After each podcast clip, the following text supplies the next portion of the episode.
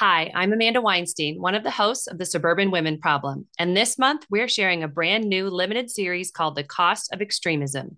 Extremists across the country are attacking our freedoms, and kids and families are paying the price. As a mom, I know that there's no room in the budget for political corruption, especially when it comes to our kids. This new four-episode series is a deep dive into active shooter drills, school vouchers, extremist school boards, and more. Jasmine, Rachel, and I will be back in September. So in the meantime, I hope you enjoy this investigation into the true cost of extremism.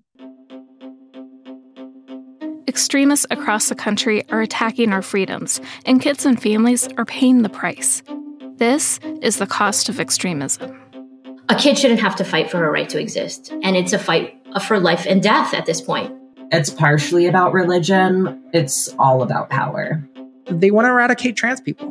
That this is this is what they want to do. They want to eradicate us from, from society. Episode three, Anti-Trans Legislation. Protect our children. Those three words have been touted by politicians over and over again in an attempt to sell us a false narrative created to restrict transgender rights. In the last few years, we have seen an explosion of anti-trans legislation from the hands of Republican lawmakers who are trying to control gender-affirming healthcare, restrict what sports teams kids can play on, and what bathroom they can use at school. Data from the Trans Legislation Tracker shows that at the time of recording, five hundred sixty anti-trans bills have been introduced in twenty twenty-three. A number which is expected to grow as the year goes on and the twenty twenty-four election inches closer. And do you want to know what these bills are doing? Well, they're definitely not protecting our kids, that's for sure. Instead, right-wing extremists are using these fear-mongering tactics to create a cultural shift that is actively harming our children.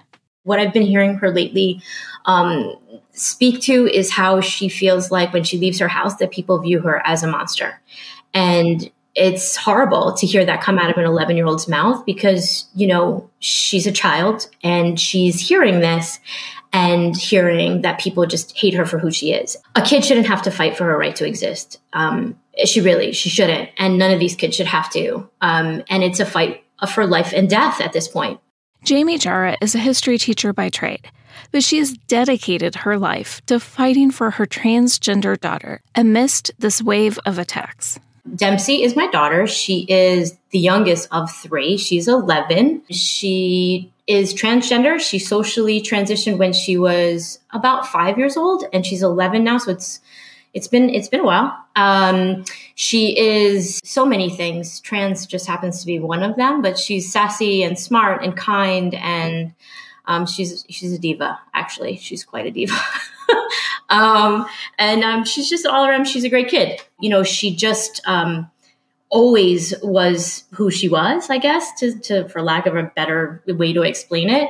Um, but when she was five, um, and she could vocalize it, verbalize, you know, verbally say, um, she said, I you know, mommy, I'm a girl in my heart and my brain. I, I'm not a boy. Um, I don't want you to call me a boy. Um, and the doctors made a mistake. I never was a boy. I, this is just who I am. And so for us, um, like I said, it wasn't really a new thing, but just that she was able to verbalize it at five, we were like, okay, um, we have to learn and figure out what's going on here. But, you know, you be you. Um, and I mean, how incredible is it for a five-year-old to tell you exactly who they are? And, you know, as parents, we took her seriously and just followed her lead.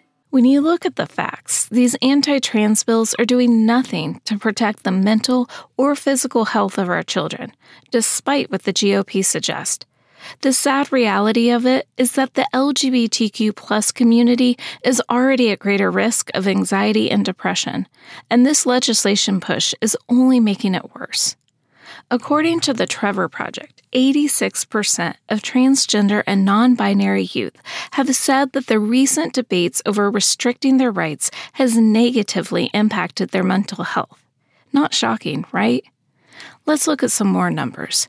forty-five percent of L G B T Q plus youth have reported considering a suicide attempt, and that number peaks at sixty percent for transgender boys. But kids who live in a community that is accepting of them reported a significantly lower number of suicide attempts. Are politicians ignoring these statistics? Do they even care about the well-being of our youth? You don't want your kid to be picked on. You don't want them to be bullied. You want them to be safe. So those are all concerns. Um, but at the end of the day, the most important thing for us and our family was that she was happy and healthy and in a good mindset where, you know, before she transitioned, she really wasn't. Um, she was really depressed, very introverted, um, and, you know, had these ultimate tantrums, especially when we would do things like um, take her to the barber to get her haircut. That was like traumatizing for her.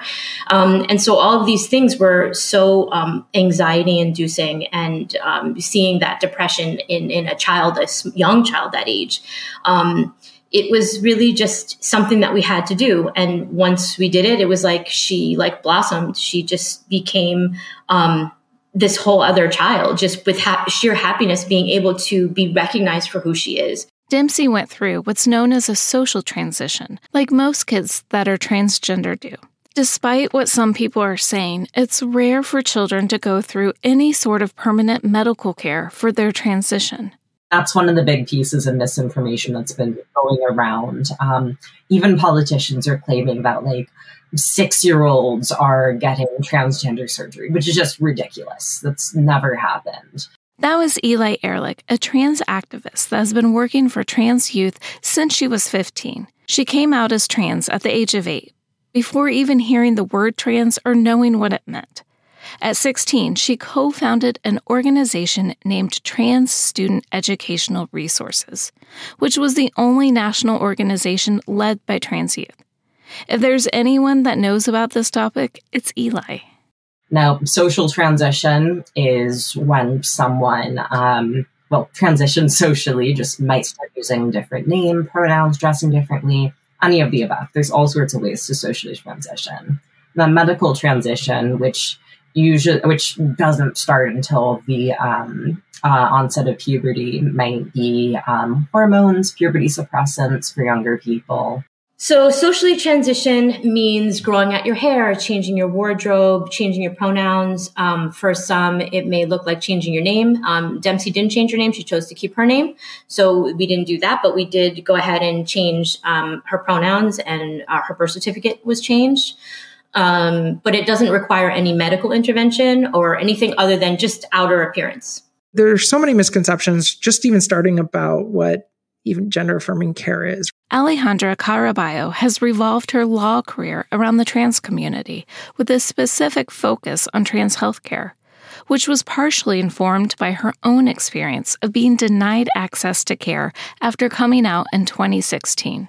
For any trans youth below the age of roughly even around twelve, uh, gender-affirming care is just haircut, clothes, names, pronouns, you know, that that's it. That's it. Like, that's all it is. It's just affirming them. It's supporting them, providing the most uh, uh, loving environment by their family and, and loved ones that they can have. And that that's really all it is. It's, it's therapy and support. Um, you know, and then by time uh, uh, puberty rolls around, it's, it can get a little bit more difficult for trans youth. And so they typically uh, can start what are called puberty blockers, which is really just meant to, to get more time so that they can get to fourteen or sixteen years old, so they can have a better understanding of what, uh, you know, taking uh, hormone replacement therapy it would, would, would entail, and allows them to, you know, explore their gender issues more and be able to, to continue and, and really figure out everything. And so it's really just to, to give more time. This kind of disinformation runs rampant in the conversation around the trans community.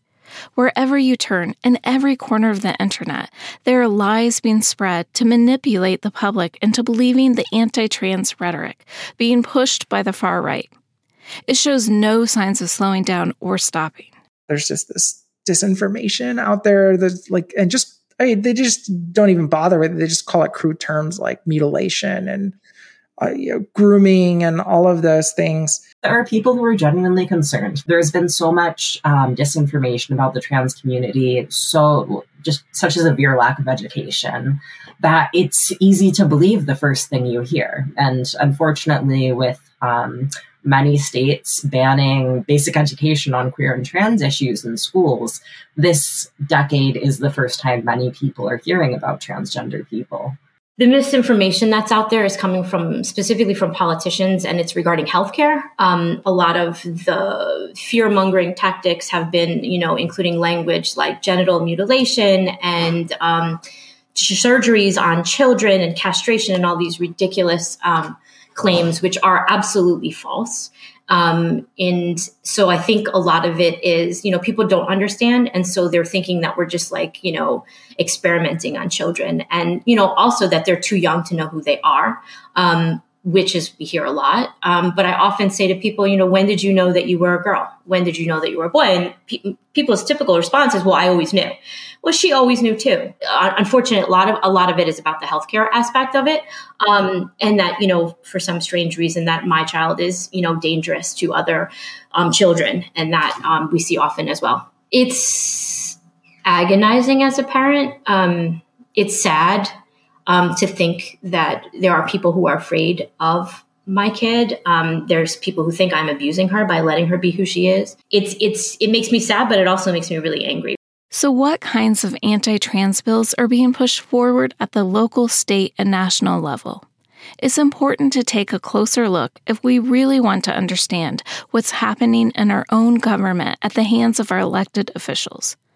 Let's go back to the beginning. You know, there was a kind of a bit of a false start with some of the anti-trans legislation in twenty fifteen. You know, we saw the, the bathroom bill in North Carolina that led to Pat McCrory losing re-election. Um, and that sent like a really powerful political signal that the, you know, targeting the trans community was not politically po- uh, popular. And I think after that, with Trump's election and just kind of COVID and everything else, we started it, like start really in twenty nineteen, I think we really started to see kind of this, this re-uptick and, and, anti-trans uh, legislation. And, and twenty twenty in particular, with the election that year, state legislators were certainly going to try and, and put some more of that, but it got derailed by the, the pandemic. And I think twenty twenty-one is when we really saw this like kick into high gear. But the, that twenty nineteen and twenty twenty-one, that infrastructure behind this anti-trans push had been building. Uh, a ton of organizations had been f- secretly funded and started. Uh, we started seeing groups like Genspect, Society for Evidence-Based Gender Medicine, which is the anti-trans org, Transgender Trend, Parents for Ethical uh, Care. Uh, it, it just it, like a ton, a slew of orgs that didn't exist before in twenty nineteen that all spawned in this this period between twenty nineteen and twenty twenty-one. And that's when we really started to see these bills that were trying to provide Um, criminalized penalties or criminal penalties for providing gender-affirming care to trans youth.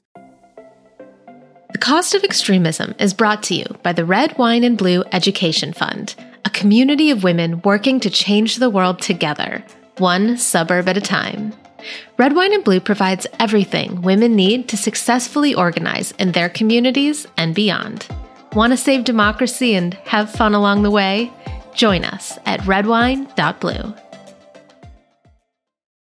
These attacks are taking place as locally as our school boards, and I'm sure you've heard the name of some of the culprits. One example that I like to give is Moms for Liberty. It's what we call an astroturfed organization, where it is um, a group of people operating on local levels that are receiving funding from Um, Um, I mean, the Koch Foundation, um, large evangelical organizations, um, far-right Christian nationalist groups, and they are um, spreading their message through these campaigns of disinformation and fear-mongering to target um, local school boards where they can actually make change.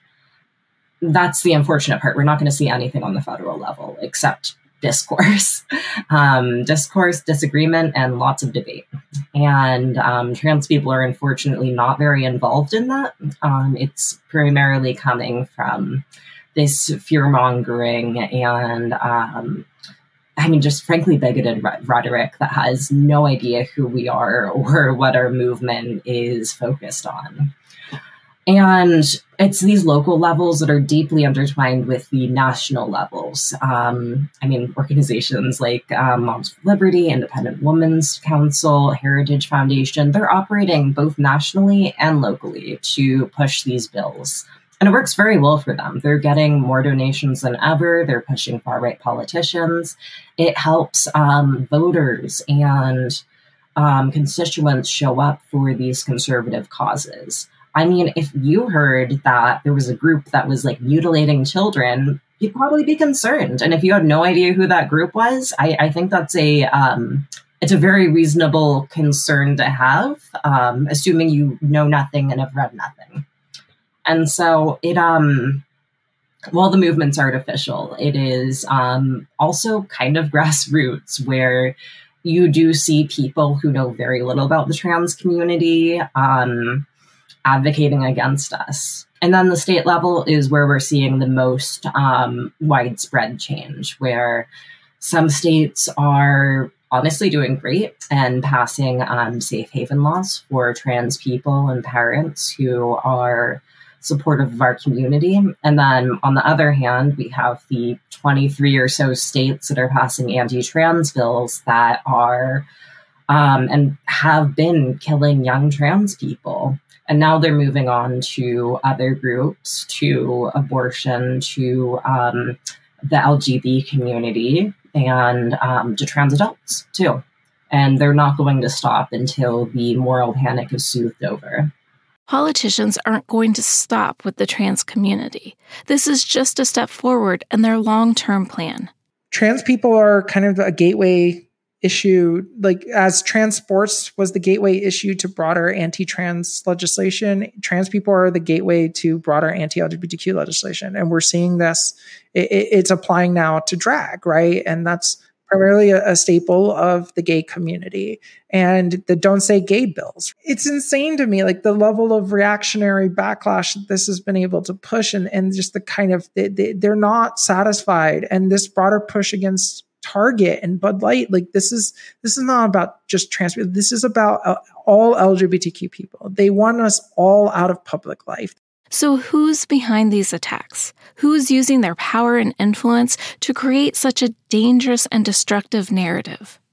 I see a problem with a lot of pundits trying to pin this on one group or one motivation, but really it's this coalescence of a manufactured campaign spanning I mean, really decades, but particularly the past five years or so. Some of the main reasons that we've seen include the um, wedge issue of trans people. So Republicans latching on to a group that not many people know about. I mean, we only make up one, maybe two and a half percent of the population, and then demonizing us in every way and trying to um, vilify anyone who supports us. There are certainly um, large pundits and politicians who are responsible for um, a lot of the harm that's being pushed. I mean, you see Ron DeSantis trying to um, win the presidency by demonizing trans people and um, how that seeped into discourse like on Fox News or um, other conservative um, outlets. Politicians are driving it. Um, I don't really think that politicians really care about trans people. Um, I think that they um, are using it as a as a political um, pawn, if you will, um, to get people riled up and to get elected. I don't think they really care. I think the only thing that upsets them is that people like my daughter and families like ours are visible, and they would rather that we just disappeared um, and went back into, you know, hiding. But why? Why have politicians chosen this community to launch attacks against? They must be getting something out of this, right? There's a reason why it's only passed in red states, because uh, it, this is this is all being done by the Republicans, and they only have an incentive not, not to lose their primary. It, it's an obsession. They are just so singularly obsessed. It's it's being incentivized by social media, by engagement on social media, and all these kind of broader like incentives, but they also view it as a as a broader recruitment tactic for the far right. Um, and so it really sucks when when you, when your part of a, a community that is like anywhere from half a percent to one percent of the total population, right? Trans people are, are very small, and trans youth are even smaller proportion of that. Um, and you have basically this kind of five or ten percent of society that is singularly obsessed with your existence and is trying to eliminate it. It rallies up their base. It gets them loads of money from um, not just their voters, but also um, well-funded foundations, political action committees, and other groups who normally might not fund um, certain politicians you would consider more moderate, but they're willing to when they demonize trans youth and try to legislate out our healthcare. And along with that, there is a coordinated effort coming from um, all sorts of different parties, spanning from Republican donors, Catholic Church, um, uh, evangelicals that are uh, manufacturing an outrage against trans people and particularly trans youth. So they all have a lot to gain from it, particularly um, Catholic and evangelical organizations, to um, provoke this outrage and disinformation about the trans community. These Christian conservatives are the same figures that fought against the legalization of same-sex marriage and achieved the decades-long goal of overturning Roe v. Wade in twenty twenty-two. Groups like Alliance Defending Freedom, the Family Policy Alliance, and the Heritage Foundation play a prominent role in creating and promoting these bills under the guise of protecting their religious freedom. To be clear, not everyone who is religious supports these ideas. What we hear are the loudest voices. The anti-trans bills has been heavily pushed by the Catholic Medical Association and members of the Catholic Medical Association. So, and the Conference of Catholic Bishops there, that like they have been using their own lobbyists to push this. So this has been very much influenced by uh, religious groups pushing this stuff. Even the term that we've heard, gender ideology, right? That that's a term coined by the Catholic Church in uh, in the early tw- in about twenty ten. So, and they they originally meant this to be kind of a catch-all for feminism, for basically anything that is progressive on views of gender, anything that's not uh, basically sanctioned by the, the Catholic Church uh, as being, you know, gender ideology. And it, it it's becoming this catch-all, and now it's kind of caught on. But, you know, this, so just to kind of show the religious background of all of this. And it's and it's frustrating to me as someone whose family is all Catholic, was raised Catholic, like to see this attack by this group that, that you know, I don't even think represents main, mainstream Catholics. It's interesting because it's one of the first times I've seen the religious right work so closely with the um, new atheist right, the intellectual quote-unquote right. It's very complicated because it's also this um, this compounding um, collaboration between um, Catholics, evangelicals, Um, certain other forms of Protestant churches, and um, also deeply un- or even anti-religious far-right groups. And so it's, I mean, it's partially about religion. It's all about power. The battle against trans rights is having an impact on our country. That much is clear. But is it working in their favor? While support of restrictions is rising, the majority of Americans still reject anti-trans bills against trans youth. A twenty twenty-three poll done by P B S NewsHour, N P R, and Marist show that over half of Americans say they oppose these strict laws, despite the constant political attacks telling them to believe otherwise. On the other hand, there has been a fifteen percent increase in support of laws that criminalize providing gender transition-related medical care to minors. And that's only since April of twenty twenty-one. So while the majority of Americans see how dangerous these bills are, there is still, unfortunately, some movement in the wrong direction. But that doesn't mean it translates into political success. We saw in the midterms in twenty twenty-two, over fifty million dollars spent messaging anti-trans ads. And in all the purple states that they messaged this stuff in, in Wisconsin, Michigan, Arizona, uh, Georgia, they lost. They lost, right? And so, you know, it, it just is not a winning issue. It doesn't motivate. It doesn't turn out independents or convince them. And so um, it, it is a bit asymmetrical when you have this like basically five percent of the country that is like singularly obsessed with trans people. They they they want to eradicate trans people. That this is this is what they want to do. They want to eradicate us from from society. We can't let that happen. What we need to do is refuse to sit on the sidelines and instead follow the voices of the trans activists that need our support. Listen to what they have to say. I say it all comes down to listening. Listening to what trans youth need, listening to how they want to be respected, listening to how you can show up for them. The majority of people support us transitioning, the vast majority. But we have a very powerful minority in this country who holds um, disproportionate political appointments that are finding that they can rally their bases by demonizing a small percentage of the population. So it comes down to listening, comes down to showing up. It means um, even uh, donating to organizations, reading about trans issues, getting educated, and speaking out. Talk to a trans person. And, and that's the truth. Talk to someone that's trans. Um, they're just regular people. They just want to live their lives. And there certainly isn't any, you know, I hear often is trans agenda. There is no trans agenda. Dempsey doesn't have any agenda. She just wants to, you know, make that next video and hang out with her friends. I often say if you could spend maybe ten minutes with Dempsey, you'd see that she's just a regular eleven-year-old. You know, she likes to hang out with her friends. She likes to make TikTok videos. Um, she is absolutely obsessed with skincare beyond any eleven-year-old should be, okay? She's just a regular kid. And, and it's interesting because, you know, being trans is just one part, you know, one facet of who she is. She is so many other things. You know, she's, she's an actress. She, um, she auditions all the time, and she, you know, got to re- walk the red carpet in New York at the GLAAD Awards. And, um, she's funny, and she's just, she, I, I'd like to say she's just a regular kid, but she's so extraordinary in so many ways that she's not really regular. She's special. Um, And I can't wait to see what she does in the world and what these kids all will do when they grow up. And that's really the agenda, that this non-agenda is just to have these kids grow up and be adults. That's it. Survive and thrive. And how can we help our kids survive and thrive?